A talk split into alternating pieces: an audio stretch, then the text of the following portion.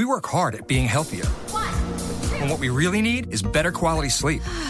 The new Sleep Number 360 smart bed intelligently senses your movements and automatically adjusts your comfort and support on both sides.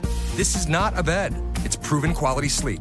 It's the biggest sale of the year where all beds are on sale. Save 50% on the new Sleep Number 360 limited edition smart bed, plus special financing only for a limited time. To find your local Sleep Number store, go to sleepnumber.com. Special financing subject to credit approval. Minimum monthly payments required. See store for details.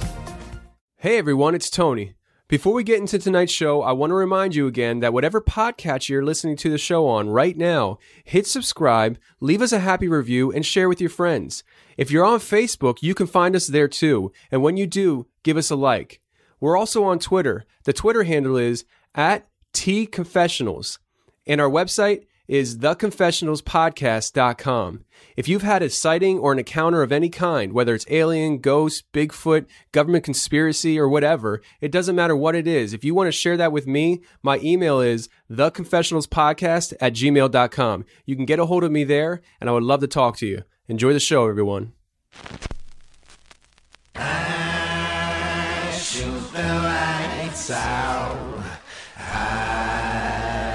the lights bright out. Oh, just another lonely night. Are you willing to sacrifice your life?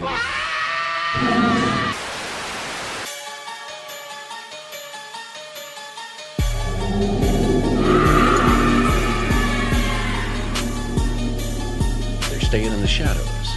It's called probing. Make sure things are all clear Clear for what? for the rest of them. You guys hear that? He's out there.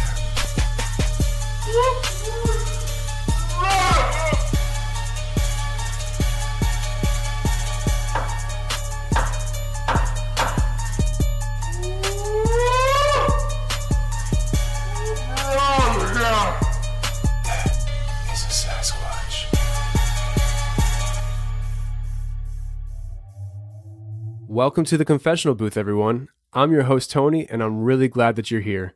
Before we get into tonight's show, I want to bring up that I found a website earlier this week called cryptozoologynews.com. I think it's a fantastic website. The very first thing I noticed on it was how clean and organized it looks. On top of that, all the articles they have on here range from Thunderbirds to Dinosaur Bird to aliens, Bigfoot, UFO, you name it, they got it. And they're constantly updating. They don't stop. I love this website and I actually bookmarked it on my internet browser right away. I would highly suggest you guys go check out this website and bookmark it on your internet browser as well. Now, tonight's show, we're going to be talking about the Nephilim. Before we get into the interview, I actually want to build a foundation, a base for you guys to understand and comprehend what I mean when I say the word Nephilim. What does the word Nephilim mean? This audio excerpt is going to help you just kind of build that foundation before we get into the interview. Now tell me about the word Nephilim. What does that mean? It, it, in the Hebrew, it comes from the verb nafal. It means the fallen ones, and that's the hmm. term used. Don't confuse that with the fallen angels. The fallen angels, according to Genesis 6, cohabited with human women to produce a hybrid offspring that are called in the Hebrew the Nephilim. In the Septuagint version of the Old Testament, the translation of the Old Testament into Greek, they use the word gigantes, which is transliterated giants, and they did happen to be giants, but that's not what the word means. The word actually means in the Greek the earthborn. And so, from the Greek point of view, eh, they're earthborn. From the Hebrew point of view, they're the fallen ones. But either way, they're pointing to a hybrid, and it apparently was part of Satan's plan to contaminate the messianic line. But the, so the purpose of the flood was to get a, rid of these. Exactly. people. That's you. You put your. That's exactly the point. You study verse nine of Genesis six, it speaks of Noah that his uh, his genealogy was untainted, unblemished, and and apparently it was a distinctive in that sense. He may not have been the only one unblemished, but the fact that he was unblemished qualified him for what God was going to do, among other things. But the point is, the whole issue that God chose to do was to save eight people in the ark and erase the blackboard, so to speak. Okay, but if the blackboard was erased, uh, then we don't have to fool with them today. if they were all destroyed. Except, except Genesis 6 verse 4 says there were Nephilim in the land in those days, comma, and also after that. And we discover many, many, many good Bible scholars miss this, that you really won't understand subsequent events in the Old Testament by not realizing it happened again. When, uh, uh, when God in Genesis 15 and Genesis 17 confirms the land covenant to Abraham, he tells Abraham that he and his descendants are going to be away for 400 years, but after 400 years, they're going to return. That gave Satan, who's obviously listening, the realization that he had four centuries to lay down a minefield. And that's why when Moses enters the land and he sends his uh, uh, uh, at Kadesh Barnea, he sends in the 12 Right. reconnoiters, if I can call them that. They come back and say, and Numbers 13, verse 33 says they were Nephilim in the land. So it happened again. Well, I hope that audio kind of gives you more of a foundation as to what the Nephilim are. I know many people know what the Nephilim are, but some people may not be too sure as to how that whole thing works. And hopefully, this audio kind of gave you more of a foundation as to where we're going with tonight's show. Now, tonight's interview, we're sitting down with Mark MacLean. He's a biblical professor at a university, and he was kind enough to come over to my house, sit down with me, and talk about the Nephilim. Little did I know by talking about the Nephilim were we going to hit on so many different topics. We talked about Nephilim, Bigfoot, UFOs, aliens, transhumanism, X Men. We were all over the place. And by being all over the place, we talked about some personal things that Mark has asked me not to be putting on the show. So when you hear this sound, you know that we jumped audio because what we were talking about was more of a personal nature. I really hope you guys enjoy the show. Let's get to it. Hey, Mark, how are you? Great. How you doing, Tony? I am doing good. Thanks for coming over here and doing an in studio interview with me. My pleasure. So today we're going to be getting into the Nephilim, uh, but from what I understand, there's a lot of background information that goes into this topic, not just the surface level of the subject Nephilim. And you have that kind of information. Yeah, yeah. It's a very broad topic. Uh, the Nephilim or the Nephilim. Uh, it's a biblical term. Shows up twice in Scripture, but uh, it's sort of a um, a source word for the biblical giants. And uh, the giants show up an awful lot in the Old Testament, and also a precursor to uh, what we would consider to be the biblical demons in the New Testament. So it's a very broad topic. Um, I don't know if you'd like to start early or start in Genesis six. What do you want me to do? Well, let's start early. I mean, Okay. let, let's let's give the audience now. Everybody knows that you're a professor at a university and you're also a church planner. Uh, you have extensive knowledge about the Bible in general. So uh, let's not waste this opportunity and get into some background information. Give them what they need to know when it comes to this whole topic. Okay, so maybe uh, maybe the best place to start would be Genesis three. So most people are familiar with the uh, the story of the fall. So we have um, Adam and Eve in the garden, and um, Eve, um, you know, succumbs to the temptation. And uh, then after that, uh, there's actually a uh, a charge that God gives, uh, curses, if you will, as punishment uh, to the serpent or to Satan. And uh, when we actually uh, look at that curse, it speaks about a battle of the seeds or a battle of off- offspring that's going to occur. And um, when we look at that, you know, humanity gets kicked out of the garden, but they do bear the image of God. So Satan knows that um, out of the woman's seed, there's going to be one that's going to crush his head. So um, when we actually look at the bigger biblical picture, if we go back to the story of creation, um, this is important because when we're looking at seeds, there are specific kinds of seeds. When God spoke creation into existence 10 times in Genesis chapter 1, says, Let everything reproduce according to its kind or according to its own kind. So, um, you know, we have an issue today with uh, genetic modification, and people are wondering or concerned. You know, is that normal? Is that you know unnatural? And um, you know, we find uh, very early on in Scripture that things should be reproducing at least in their own broad categories. So um, now, jumping to Genesis six, that's when the, the Nephilim first show up. if we look at Genesis 6, chapter 1, verses uh, 1 through 4 here, it says, When man began to multiply on the face of the land, and daughters were born to them, notice it says man, the sons of God, the Hebrew word there is the Benai Ha Elohim, saw that the daughters of man were attractive. And they took as their wives uh, those that they chose.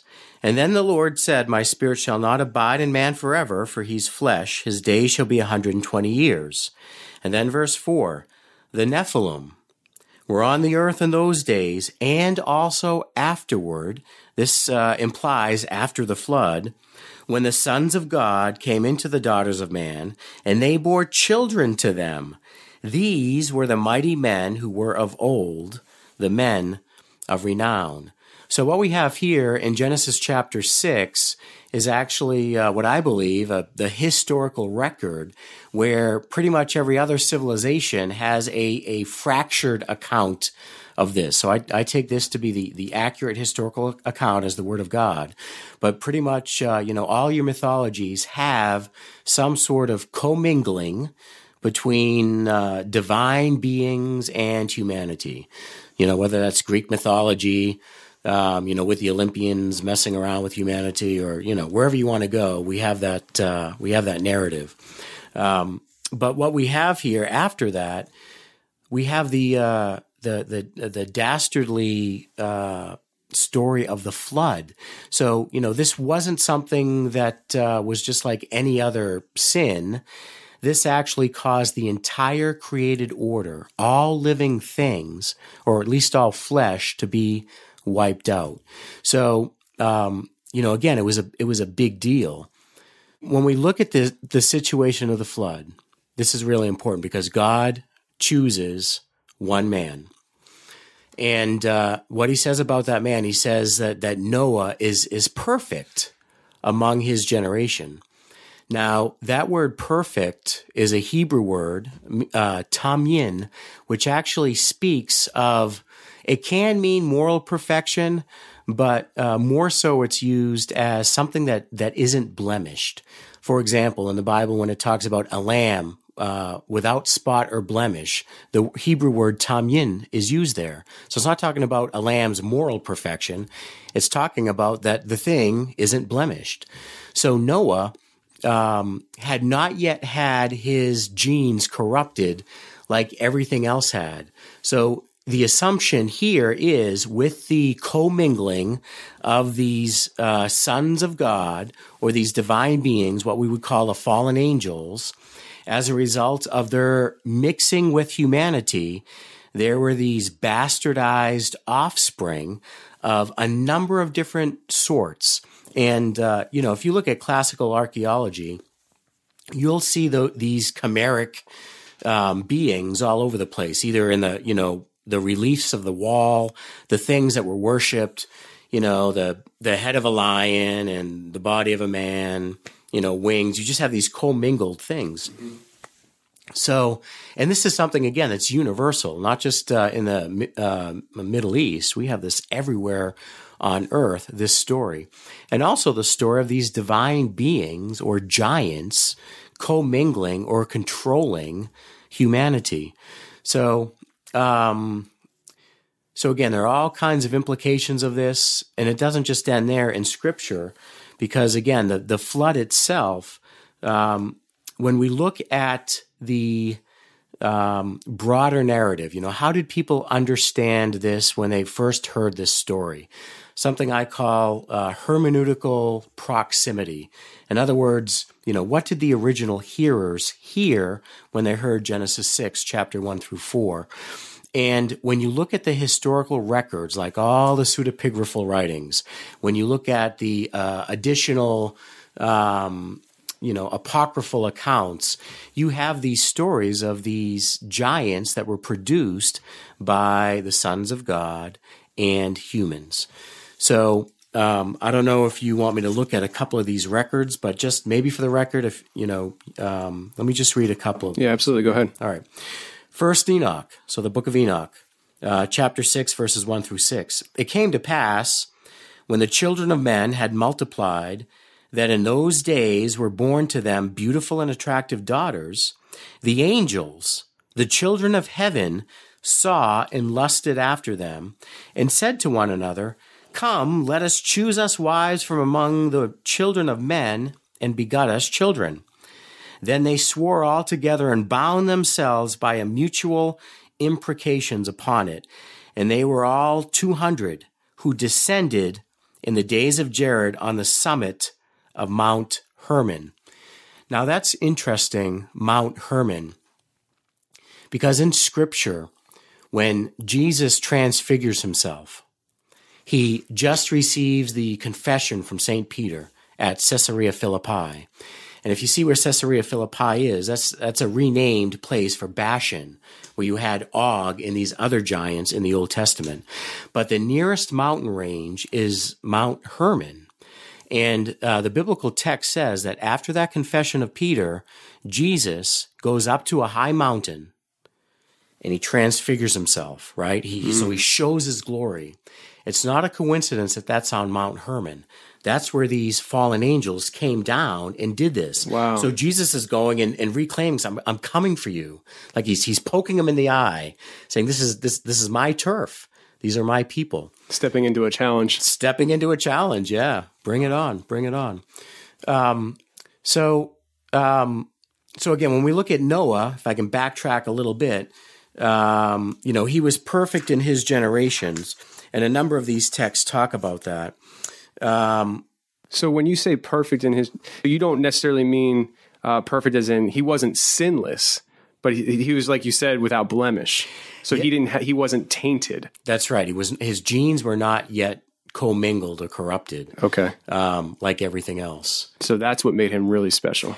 Yeah, that's that's what made him very unique. And again, um, the enemy um, knew that there was going to be one that was going to come to crush his head. So if he could corrupt the seed, and this is important because humanity is distinct or different from animals because um, the Bible actually says that we bear God's image. So, you know, literally the Imago Dei has been stamped upon us. So at what point, if we're commingled, you know, with other beings or with other animals or whatever, you know, is it possible that we actually lose that image? And if we lose that image, then we're no longer redeemable. And so, you know, again, that uh, that causes you know significant issues or problems. Right. Yeah. Wow. That's that's incredible. I, I have never really heard it explained like that before. So that, that's that's very interesting. I didn't mean to cut you off with Noah. Yeah. No. No. No. No. Um, so, um, so you know, Noah and his family um, you know, survived, and it, it does say all flesh was wiped out. So the historical record um, speaks about these things called demons. And um, there are many traditions that believe that the demons, they are the disembodied spirits of the Nephilim. So if, if the Nephilim, these, these commingled beings that were made a cross between um, you know, angelic species in some form or fashion, and um, humans, and whatever other admixture is in there. Um, if the flesh is wiped out, you know, there, there's still some sort of, you know, consciousness or, or, or something that exists. So, um, you know, they're always looking for a, a body to inhabit, Jesus says. They're, they're looking for, for something to enter. Mm. And um, again, ha- bearing the image of God we're, you know, we're protected unless we open up a portal to let those things in. But if if if um, you know beings are corrupted and they no longer bear the image, then they're willing hosts. Um, so let me let me uh, backtrack again a little bit. And uh, in Genesis six four, it says again that the Nephilim were on the earth um, on those days, and then also afterwards. So it implies that after the flood, these things showed up again. So, you know, there are some theories about that. Some say that, um, you know, the text says that Noah was perfect. Maybe his sons were, but maybe his wife wasn't. And um, maybe Noah's sons' wives weren't either. So uh, there couldn't have been, uh, you know, an additional incursion that way. Or um, there could perhaps be some other angels that fell. Now, you know, there are some people who do say, well, wait a minute, doesn't, uh, you know, doesn't Jesus say that, um, you know, the angels in heaven, we're going to be like the angels in heaven who uh, are neither married nor are given in marriage. Remember that verse in the New Testament? Now, notice the context there. Jesus says, You shall be like the angels in heaven who neither marry nor are given in, in marriage. And that's, that's the whole, these things are fallen angels, right? So they, Right. they, they committed an, an egregious offense. Angels aren't supposed to do this. That's why it was a big deal. And um, again, we have uh, corroborating evidence in the New Testament, uh, Peter chapter 2, verse 4, where um, Peter actually uh, alludes to this event. And uh, let me pull that up really quickly here. Uh, 2 Peter chapter 2, verse 4, uh, and I'll read verse 5 as well. For if God did not spare angels when they sinned, but cast them into Tartarus, and committed them to chains of gloomy darkness to be kept until judgment, if he did not spare the ancient world, but preserved Noah, a herald of righteousness with seven others, when he brought a flood upon the world of the ungodly. So notice the context. We're talking about fallen angels who greatly sinned during the time of Noah, and now they've been punished or chained. Uh, the Greek word there is the word Tartarus. That is the only place in the Greek New Testament where the word Tartarus is used. And it's interesting because um, a lot of our English Bibles, uh, just one word is usually created for hell, you know, whether it's, you know, the abyss, hell, Gehenna, hell, Hades, hell, um, the pit, hell, or here, Tartarus, hell. But each one of those um, words actually, uh, you know, connotes something a little bit different. Tartarus is the word used by uh, the, the great Greek poet Homer when the Olympians battled the Titans and defeated the Titans. Homer says the Titans were cast down into Tartarus, chained down into Tartarus. And the Titans, again, large beings, if you will. Um, and he says that Tartarus is as far below Hades as Hades is below the earth. So, um, you know, Peter writing to a Greek audience, they would have understood that these fallen angels and the, uh, you know, the, uh, uh, the Olympic stories or the, you know, the, the myths of, of, of the Greeks speak or are speaking of the same event, even though, again, the, the, the Greek myth would be a, a fractured record of the historical record that we have in Scripture. So when we get to the Old Testament and actually look when um, the Israelites are freed from Egypt, they're told to go into the land of Canaan. And notice that was the land of giants. When the spies went in in numbers, it said they they they look like you know giants to us. And I believe know, it said something like they, they looked like grasshoppers to we're yeah we're we're like we're like I'm sorry we're like grasshoppers to them. They're, Right. they're giants. So Numbers uh, thirteen twenty three, I believe uh, that references, and um, you know, so some people feel like they're just exaggerating, but when you actually track through the Old Testament, there are a number of giant clans that are mentioned. I mean, a whole slew of them. And, uh, you know, again, this can be corroborated, you know, historically with a lot of the bones that they find, you know, around the world of, of things that aren't entirely human, right? They're, they're Right. too large, you know, to be human. We work hard at being healthier. And what we really need is better quality sleep. The new Sleep Number 360 smart bed intelligently senses your movements and automatically adjusts your comfort and support on both sides. This is not a bed, it's proven quality sleep. It's the biggest sale of the year where all beds are on sale. Save 50% on the new Sleep Number 360 limited edition smart bed, plus special financing only for a limited time. To find your local Sleep Number store, go to sleepnumber.com. Special financing subject to credit approval. Minimum monthly payments required. See store for details. On that topic of these bones that they're finding all over the world that are too large to be human, uh, one, I hear people talk about how these bones just kind of disappear, you Yes. know, and it doesn't because it doesn't fit a narrative when it comes to the whole evolutionist theory. Uh, I I heard that, but with these elongated skulls, um, do you do you know anything about like it, people say that these might be the Nephilim? Uh, at, at one time. Have you ever heard anything like that? Yeah, well, um, you know, I'm I'm not sh- I'm not sure if if they were Nephilim, but uh, a lot of times those skulls are. Uh, you know, it, it, it's beyond just the um, you know working of the skull that that they do when kids are young. I mean, the the cranium structure is just way too large. The eye sockets are way too. I mean, they're not like stretching the you know the eyeballs out in those kids. Right. Um, so so yeah, I mean that's something distinct from humans. You know, where exactly that plays into the narrative, I'm not sure, but um, you know, it, it would certainly fit. Um, you know, with some of these things that we're speaking of. Yeah. Now, when you said that basically the Nephilim, they are post flood as well, uh, and you're referring to more of a denom- demonic presence. Is that right? Well, again, the if if these are not natural beings, if if they're a product of commingling, if they're a product of genetic manipulation, and again, some people say, well, how can that happen? You know, angels are immaterial um, spirits.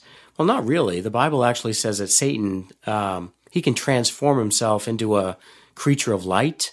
You know, you look, at Einstein's um, you know equation, E energy equals mass, you know, velocity squared. So, you know, matter can be converted into energy. So, um, these angelic beings or species are incredibly intelligent, you know, a magnitude of millions next to the most brilliant supercomputer or, you know, human for that matter.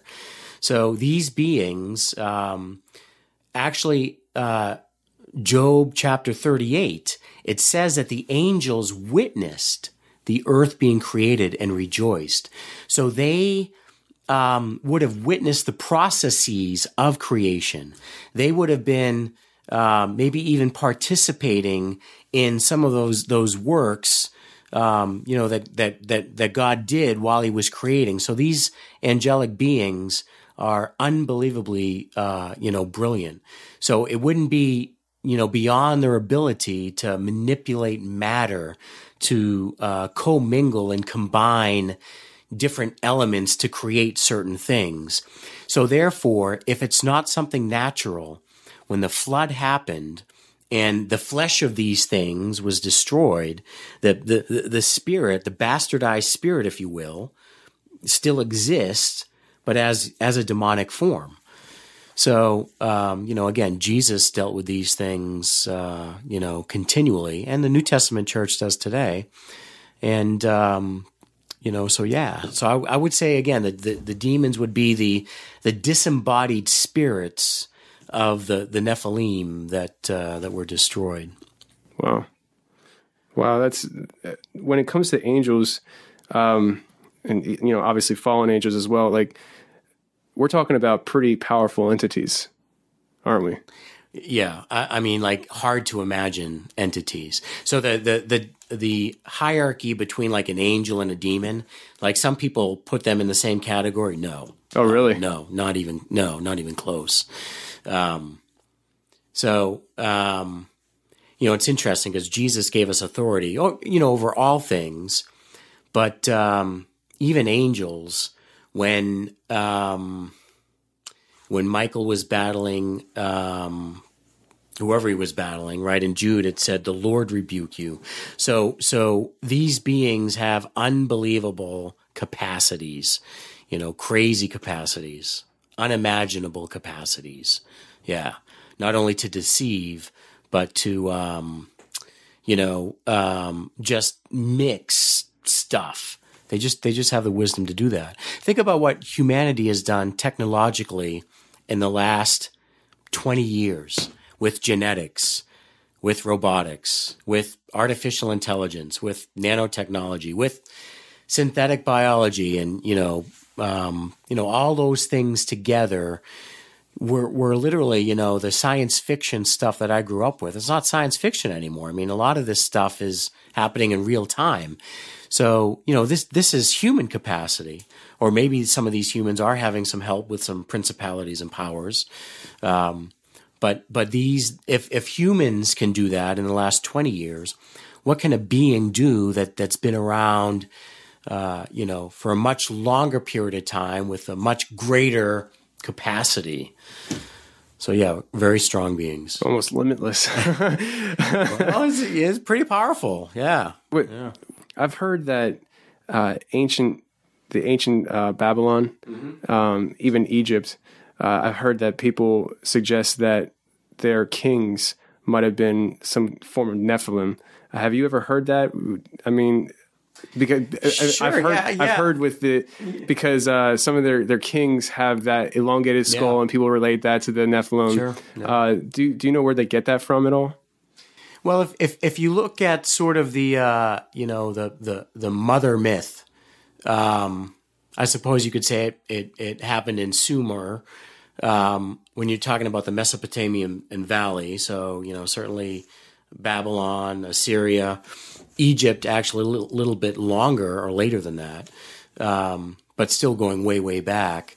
So there's an explosion of technology, um, you know, that occurred during that time, and uh, you know, so some people wonder, well, where did it come from? But when you when you look at, um, you know, for example, what what happened in the mother myth, when you look at Horus and Isis and Osiris, um, you know, one of them gets chopped up, thrown into the Nile River. They they find the pieces, put them all together, comes to life. They find all the pieces but one happens to be the male organ, right? And so, um, all up over in Egypt, we have the obelisks popping up. So where you see an obelisk, you know, it, uh, you know, we're, we're, we're talking, it's a, you know, male sexual organ. Wow. So, you know, the way the occult works, they'll, they'll throw secrets right in plain sight. Curious too that the one in Washington D.C. Mm-hmm. Do you know how tall that thing is? How It- it's it's 555 feet, okay. which is 6,660 inches. No lie. The, the base, the, the base, right? It has four bases. Each base is 666 inches. Really? Yeah, really, very interesting, isn't it? Almost as if it was intentional. Oh, it was intentional. let, me, let me tell you, I mean, it uh, was, it was very intentional. Wow. So you think that these things are all tied together from his like in from modern day things like you just said in our country to back then. Well, well, again, notice the symbol, the the male, the the the, the phallic symbol. What happened in Genesis six? Right, that was that was a a sexual act. You know, pretty much fallen angels. You know, flipping off God, if you will. So you know, you see that symbol. It's actually a, a, a call back to what happened here. So yeah, it gets creepy when you start digging into this stuff and you start you know reading the testimonies of you know uh, some of this stuff. Yeah. So uh, a little sidetrack, I guess. Um, you referenced Enoch, the book of Enoch.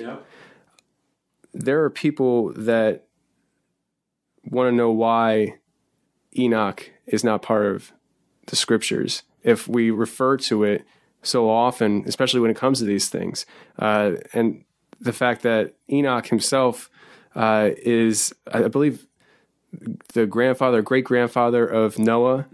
Uh, Who walked with God? yeah, it, do you have any ideas as to why that wasn't included in the scriptures? Yes, actually, uh, this is going to be a digression. I don't know how well this is going to fit, so you may, you know, have to edit this. Okay. out. But, but check this out. This is what happened. Um, by the way, there is some writing of Enoch that shows up in the New Testament. In the book of Jude, behold, he comes with 10,000 of his saints. That's actually a quote right from the book of Enoch. Um, Jude was Jesus' brother, by the way, um, half brother. And then, um, so in the in the New Testament, uh, there are some prophecies in Enoch that were being used by the early church that uh, spoke about the coming of Christ. When, um, how do I say this? the The Protestant Bible uses the what was used at the Council of Jamnia in 78, 79 AD. And why is that important? The temple was wiped out, destroyed in 70, 71 AD. They, the Jews no longer could center their worship on the place of the temple. Now they had to go to Torah. They'd use the Bible, right? So, um, 78, 79, you have this massive sect that's growing like crazy, the Christians, and they were using the book of Enoch to witness, to testify to Christ. So what they did in, in 78, 79, the chief rabbis of the day, they locked in the Jewish canon at that point, and they excluded the book of First Enoch. So um, it still shows up in some canons, the Coptic canon in Ethiopia, um, and some others. But, like, for example, the Protestant church, when we got rid of the Apocrypha, uh, First Enoch was not in the Apocrypha, or the Catholics call the Second Canon, but we went to what they used in the Council of Jamnia. And again, they didn't use that book. It's suggested because the early church was using that to point to Christ. So, for what it's worth. So, Gotcha. yeah, so that would be that would be one suggestion. Um, plus, there's just there's a lot of funky stuff in there. You know? Yeah. So, um, but some some interesting stuff. Yeah. So so so so check this out now. Um, in the in the evangelical church, for probably um, ever since the fourth century, the way they interpreted Genesis 6 was the sons of God really mean the godly line of Seth. Has nothing to do with angels. It's a godly line of Seth. Now, notice what I said the fourth century. The first 300, 350 years of the church, and before that, when we're talking about the intertestamental period, you will not find one reference to that being talked about the sons of Seth. It's always speaking about the fallen angels. I have all these these references here, which would you know bore your listeners, but uh, you know I'll go Philo, Josephus, the early church fathers, Justin Martyr, Tertullian, Clement of Alexandria, Lactantius, um, and then all your other ancient records: Sumerian, Egyptian, Babylonian, Assyrian, Greek, Roman, Amorite. They all contain what happened in Genesis six, which is talking about again these these divine beings commingling, creating uh, a bastardized race. So this whole Nephilim topic, this whole um, topic of interest that so many people have, actually plays like the roots of it plays a strategic role in the history of mankind. Yes, yeah, the uh, the hidden history, if you will, um, but it's not hidden. I mean, you know, the clues are there. Um, you know, whether it's through the uh, written record of these, you know, peoples, whether it's in the ancient reliefs, you know, um, whether it's in the oral traditions, it's there. Um, so yeah, and and you know, one of the things I think um, you know is important, at least for those not only who study history backwards, but are trying to project what's what's going to happen. Um, some of the words of Jesus, I think, uh, you know, may have, you know, some people may want to consider. He says, "As it was in the days of Noah, so shall it be the coming of the Son of Man." So, what exactly was going on during the days of Noah? You had a bastardization of the created order. You had a commingling of species. And when you look at what's going on today in the name of transhumanism, right? Commingling pig and human and, you know, plant and animal. Again, breaching those categories that were stated at the beginning creation. Let everything reproduce after its own kind. And again, I'm not talking about husbandry. I'm not talking about like mixing an apple with an orange. You know, that's fine. But when you start mixing like, you know, an apple with a pig or, you know, some of that kind of stuff, right? Then you're you're you're you're really messing with stuff. So Wow. yeah. You said it will be like the times of Noah and stuff. Yeah. What what could that possibly look like? Okay. You know? So, uh, a lot of people ask me if if I believe in uh, ETs, and I usually tell them I'm agnostic. I Can I put this on the on the on the show or not? Because that because that, that's something that Maybe. I thought about too. Okay. Because people people say that maybe these aliens that we see are more demonic. Yeah, well, let, let me. Yeah, I, I mean, you know, if, if you want to use it, you can. If you don't like it, you don't have to use it. But uh, yeah, you can you can put that on. Okay. if you want. Um, so when when people ask, do I believe in extraterrestrials or ETs? I say, you know, honestly, I'm agnostic. I don't know because if you look at the unbelievable distances, you know, between planets and suns, you know, how can that be? You know, but I absolutely believe in IDs or ITs or EDs, intra-dimensional beings Okay. Or extra dimensional beings because the Bible's full of that stuff. Angels, right? Transversing dimensions coming in to our existing and popping out of existence. Jacob's ladder. You know, we, we have all kinds of instances of angelic help, these beings being able to press in to our existence. You know, we're bound into these three dimensions. Uh, these spiritual entities aren't. So, um, you know, so yeah, so there are many who believe that, you know, all T- ETs are demonic. I don't know that they're all demonic, but I think they are um, intradimensional or extra dimensional beings. So they're angelic. Whether they're good angels or bad angels, that may depend upon what's happening.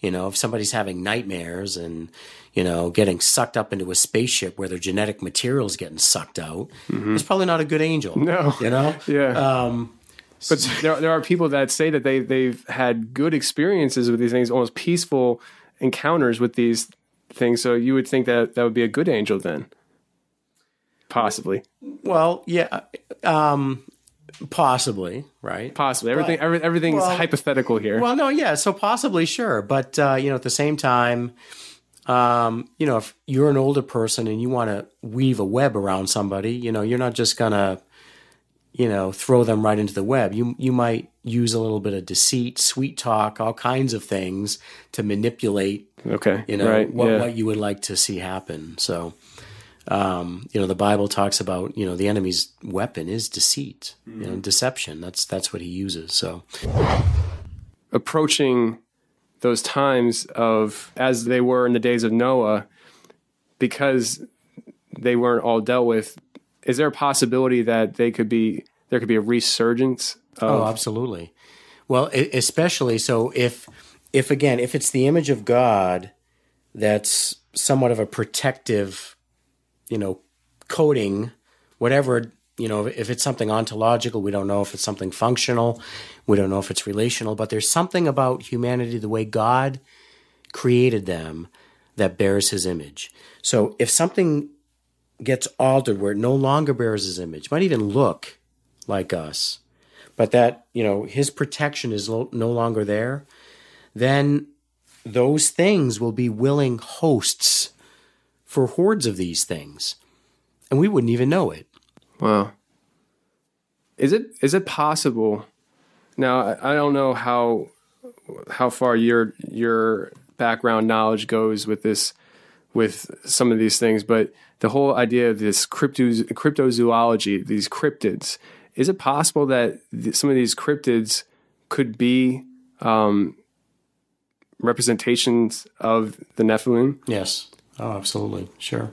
Really? yeah. Yeah. So, like, I, 'cause for instance, you know, everybody knows that I got my start in this whole thing with Bigfoot. Uh, but since getting my start in all this stuff, I started looking into other things, uh, just not real in depth. But one thing that's been really popping up the last few years is this idea of a dog man. Okay. And people say when they see it, it's not usually a good encounter.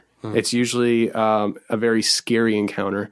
Uh, and it's they, they say it's it, I guess like it's like a like a werewolf almost like where it, it looks like a dog walking on two legs. And sometimes people uh, talk about being chased by these things, and if these things actually wanted to catch them, they could. But for whatever reason, these things aren't. They're like chasing, but they're not capturing. Uh, that that whole idea and stuff. I mean, could something like that? Could people be seeing Nephilim, Nephilim, or whatever, however you pronounce it? Well, well, again, so the the offspring of the Nephilim would would be demonic entities, and those are spirits, but they're always looking to embed themselves into whether it's animals or whether it's you know commingled stuff, whether it's a cryptid, you know, whether it's giants, whether it's leprechauns, whether it's fairies, whether it's, you know, UFOs, alien grays. I mean, these things can manifest or be manifested in a number of different uh, forms. Yeah. Wow. Yeah, absolutely. Wow. So that so I mean that that that's kind of on the surface it's kind of scary to think about. Uh, but there's really Well, uh, no need to be scared. Well, again, you know, so I'm I'm a firm believer in in Jesus Christ, and I I um, you know, I, I believe very strongly He's given believers authority in His name to uh, you know take command over those things. So um, a believer who knows that you know they're in Christ. They are protected if if one takes authority over those things. So we don't have to be afraid. Um, but um, if I had to battle that thing in my own flesh, yeah, I might be afraid. Right. But greater is He who is in me than He who is in the world. So if I know the Holy Spirit, you know, is is with a believer, then there's no reason to be afraid of that stuff. Right. Wow. Yeah, that's that's really like enlightening, almost and eye opening, uh, because that, that's that's an idea that I really haven't um, dove into a whole lot yet. I've been dabbling with it and stuff. Uh, up until not too long ago, I've been when whole, when the whole idea of people saying that um, Bigfoot is the Nephilim, I I just dismissed it as you know that's not possible because in my mind the Nephilim were wiped out with the flood. But if But Genesis six four it says now they were on the earth those days and also afterward. Yeah. yeah, And so they show up a lot in and certainly in the Old Testament again with the demons in the New. yeah, and you, you referenced uh, numbers uh, thirteen thirty three, I think it was, or Thirteen twenty three. twenty three. And it, they they talk about seeing these giants, and that's post flood, right? That's post flood. Yeah, let's uh let's pull that verse up uh, uh real quick. So Numbers Numbers chapter 13. Yep. You're right, Tony. It is 1333. Okay, 1333. So the uh, the 12 spies were sent into the land and 10 of them came back with a bad report.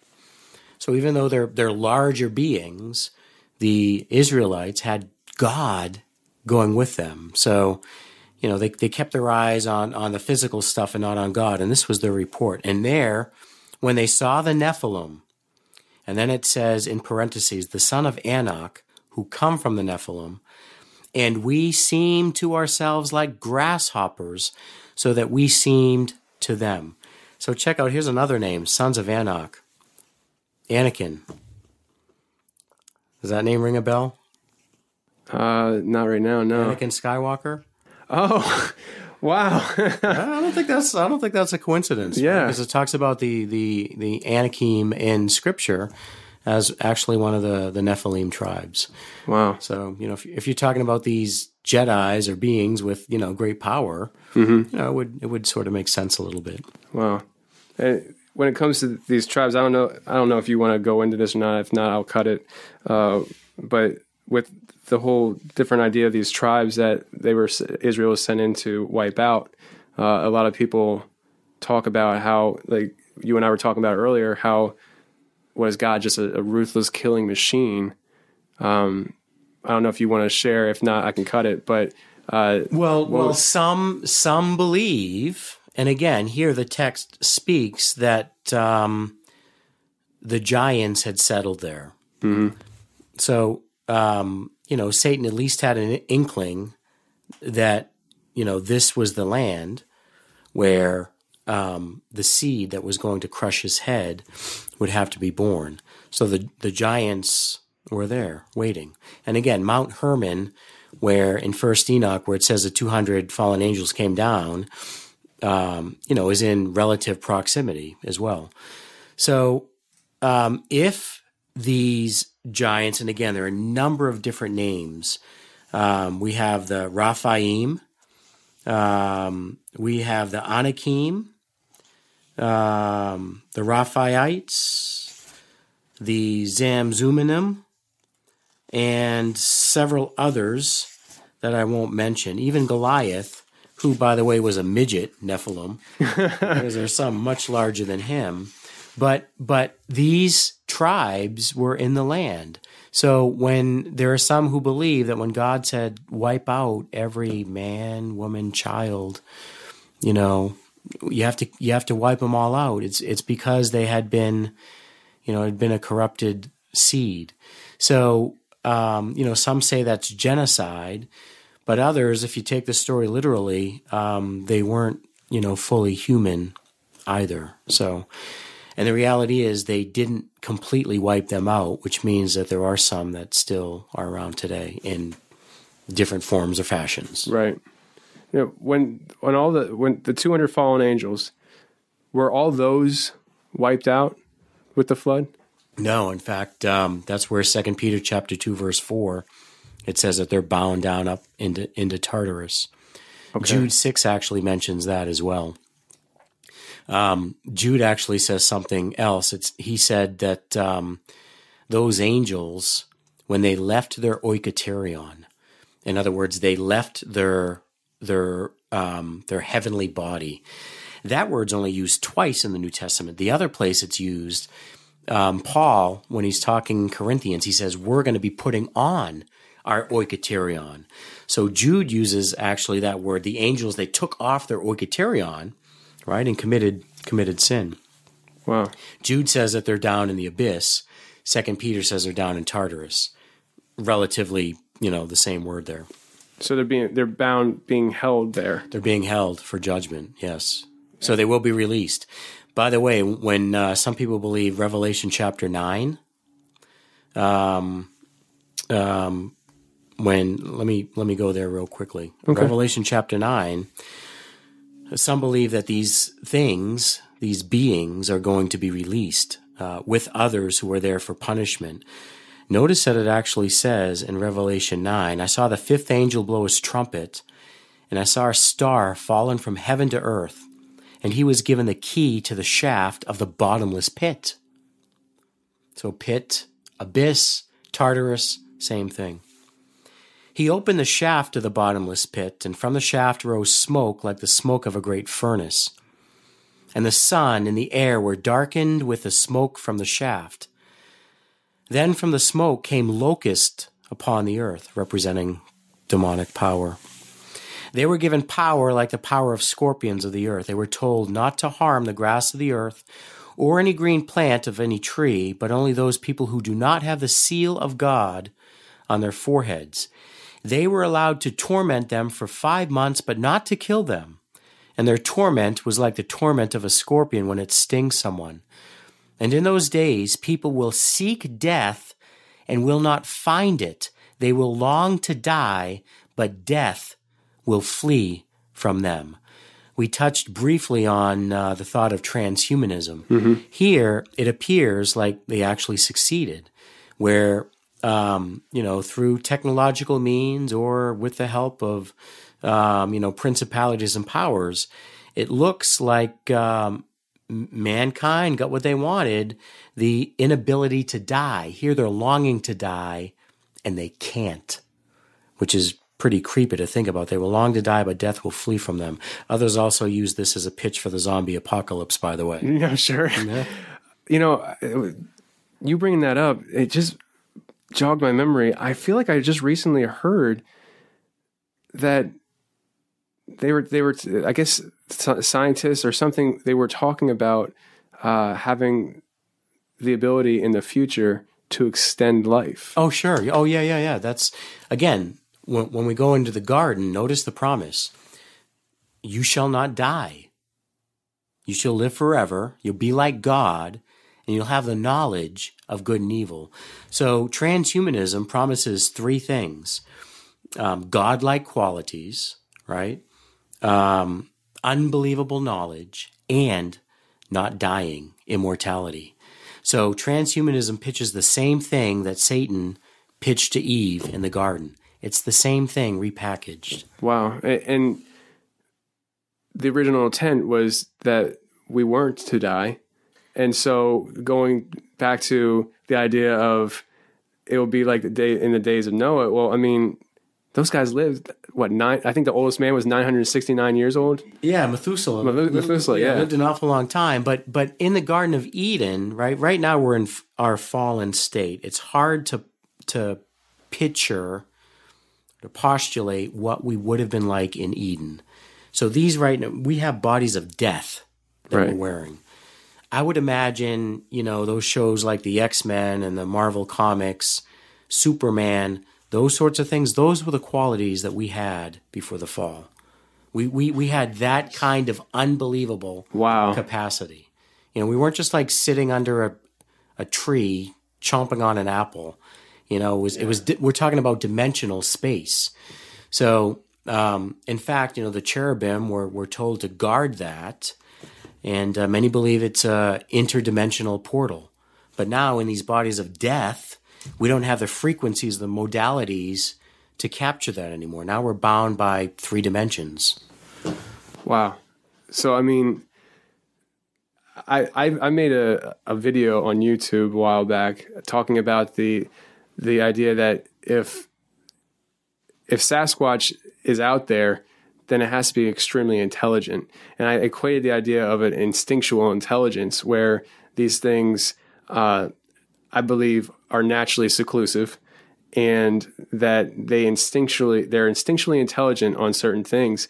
And I said that I feel like that's one reason why maybe us as human beings like we're so attracted to these shows of like Survivor Man, and because we look at these these guys on TV, and I feel like in, deep down inside, there's something part of us that is like that was you at one time. You were able to naturally do that at one time, and it's like you want to hold on to that. Mm-hmm. And what you just described, the whole idea of the X Men and back in the day and all that, like maybe that's why people are just so attracted to these these what we would think is just you know sci-fi, but because that in our ancient history was actually part of us. Yeah, and, and maybe even like the biggest part. So now it's like, you know, we have our abilities and powers crimped. Why? Because in our fallen state, no longer able to discern properly between good and evil. If we're face to face with these things, we couldn't handle it. Right? Because they, they, you know, they still have unbelievable capacities to deceive, to trick, or to overpower. We can't handle it, right? We'd be overcome with either fear, grief, you know, the, the, the inability to process at that rate. You know, these beings are, are thinking not only instinctively, um, but intuitively, right? Where we have to like, um, you know, think discursively, if you will. So, yeah, um, you know, incredibly intelligent beings. I mean, you know, clearly Sasquatch, if he wasn't, would have been caught by now. So not just you know Right. some caveman. Yeah. No, they you know incredibly intelligent and beings. you know a lot of the people go into the idea like they call it the woo uh, which is basically you know the idea that sasquatch is interdimensional. Sasquatch uh, and that's how we can't or find them. That you'll find prints and then they're just gone. And um, you know people say that they've experienced mind speak and they attribute that to sasquatch. And I mean, if you wanted to go down that path of the idea that Sasquatch could be a form of the Nephilim, then they would be interdimensional. Is that right? Yeah, well, the uh, yes, to a certain degree. Again, angels or interdimensional beings, because angel simply means messenger. So there could be a, a whole hierarchy of created beings, right, that God uh, has made. So, um, and it would make sense for you know those beings to have some sort of covering, you know, while they're in our three dimensional space. So, you know, could they be, you know, in, intradimensional beings? Absolutely. Yeah. That's interesting. Yeah, I mean, I, I've you know everybody knows I've never seen a Sasquatch. I'm just really fascinated by the topic, and I've talked to a lot of people, a lot of people who say they've seen them, uh, and I and I've talked to so many people that fall on both sides of it. You know, they they swear it's interdimensional. Some say they've seen it. They call it cloaking right in front of them. Boom, gone. You know, and other people are say that's crazy. It's it's just an animal out there, and eventually, you know, th- we're gonna have the proof that we need to show the world, you know. Um, but that's that's really interesting when you take that that idea and just kind of relate it to all this stuff. Um, back to the the giants. not all Nephilim were giants, were they? Um, Or were they? I mean, when when they were when they were fallen, yes. I no, I'm not saying yes to your answer. right? No, Um, I think you know they're they're. So are you talking about like you know could there be natural giants or Well, yeah. Could there be natural giants? But did they have to be? Were they giants? I mean, or could they have been? You know, Oh, something. Yeah, yeah, yeah. Okay. Um, n- uh, no, they did not necessarily just have to be giants because um, even like looking again extra biblical stuff. When you look at the um, Amorite text, the Ras uh, uh, Shamra text, there it's talking about um, again the the souls of the underworld, and these things can transpose themselves into a number of different things. So if again, if you have um, a spiritual entity, you can sort of you know gravitate into you know pretty much anything. Although it seems like they prefer flesh, right? So, um, so yeah, no, they they didn't necessarily have to be uh, giants per se. So, um, yeah. That's interesting. I I also have a note here. I I heard that the Amalekites. I heard the name Amalekite itself, the, and I don't know if you've heard this before, but the first half means people, and the second half means vampire-like being. Have you ever heard that before? Uh, I have not. I would have to do a, a closer Okay. study on that. Yeah, I, and I just I think I, I I wrote that down, so I I think I heard it today actually, but I found that interesting because I was like, well, how how deep does this go? I mean, Yeah. I mean, because you you just you look at all this, you know, the Greek mythology and how that ties into this, and and just I, I feel like people are so dismissive of ancient people uh, and that they, they don't take account for what they had to say. And they say oh well that's just stories that they made up. For instance i also heard today um, that indians uh, native americans the whole the whole idea of raising your hand up is saying how Count how many fingers. count how many fingers Right. could you go into that as to why why would they want to count how many fingers Well, it's it's amazing. Uh, a lot of the native peoples, their you know stories with the giants, um, you know, li- both in North America and in South America. Um, so, uh, and the giants were not kind. I mean, you know, they were uh, cannibalistic. Um, yeah. So yeah, no, it, it was. Uh, you know, I I don't know those narratives as as well as I know. You know, my own tribe. You know, being in scripture. right But uh, you know, I have heard the stories and you know reports. Um, you know, clearly, like in um, you know the the Southwest. Um, you know, finding large caches of huge skeletons. Um, you know, and not just like one or two, but you know, dozens and dozens. Um, uh, quick um, abdication of uh, villages, you know, where everything is just kind of left in place. You know, with with the stories of uh, you know the, the the giants coming to invade. So, um, you know, there there is a very large tradition there. Um, yeah. And now with with that uh, that idea of the giants in North America and stuff like that, uh, and we might have covered this before. Are all were were all giants considered Nephilim, or like th- these North American giants that people hear about and stuff? Was that just a separate thing? No, I would say that was actually a worldwide issue. I, you know, not just uh, now. Again, when we're talking about Noah, we're talking about universal history. So some people want to know, you know, was it a local flood or was it a universal flood? I believe it was a universal flood. Mm-hmm. You know, to wipe these things out. Um, so yeah, no, I don't believe it was just local. So I believe these things were, uh, you know, worldwide. Absolutely. and with the flood, I, I just thought of this now. I just heard last week that I guess recently scientists have discovered that 90% of the Earth's water is actually below the surface. Yeah. Fascinating. it is pretty fascinating. It, it kind of makes you think, hmm, You know, it kind of plays into the whole narrative of a global flood. Yes. Uh, and how that, that, that could possibly happen where we, all right, well, we do have the water for that, you know, Yes, yeah. it's, it's there. Yeah. And if that water wasn't below their surface, there would be no land, there would be no us That's because right. it would be a flooded earth. Yeah, yeah, yeah. Yeah, so, you know, there's a lot of ge- uh, geological evidence for you know people who want to track that. Mm-hmm. Um, and again, I know there are competing narratives, but there are agendas associated with that as well. Yeah. So Absolutely. There's there's agendas with everything. yes, Well, that's it, everybody. I really hope you enjoyed the show. I know it wasn't a typical interview that I normally do, it was more of a discussion, but nevertheless, I really hope you guys are leaving here with more information than what you came in with. And before we leave, I just want to give a quick shout out to Ari Young Happy, who gave me some great comments on last week's show.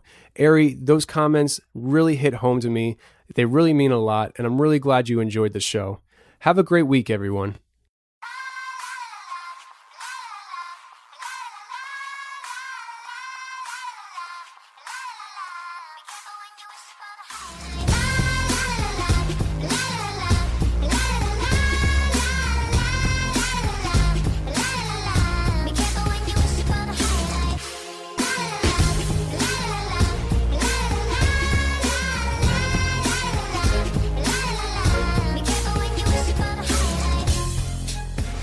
Sons of God saw that the daughters of man were attractive, and they took as their wives those that they chose.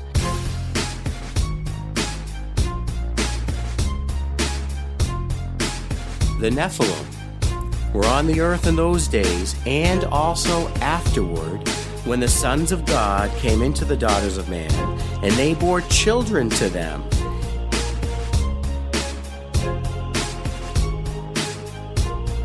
These were the mighty men who were of old, the men of renown.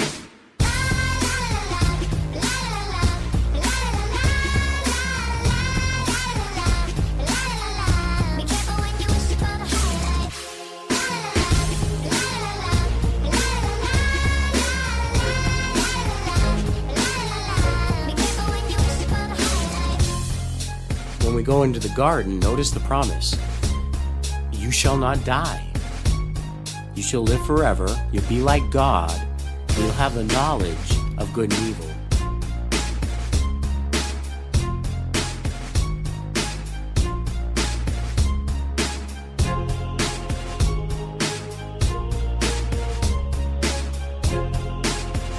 We have bodies of death. I would imagine, you know, those shows like the X Men and the Marvel Comics, Superman, those sorts of things, those were the qualities that we had before the fall.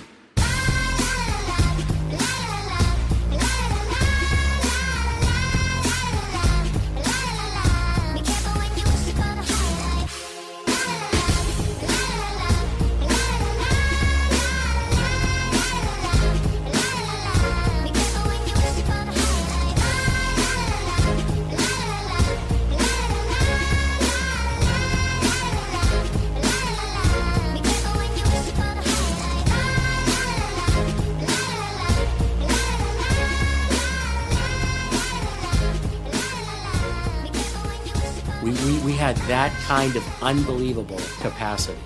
You know, we weren't just like sitting under a, a tree chomping on an apple. You know, it was, it was, we're talking about dimensional space.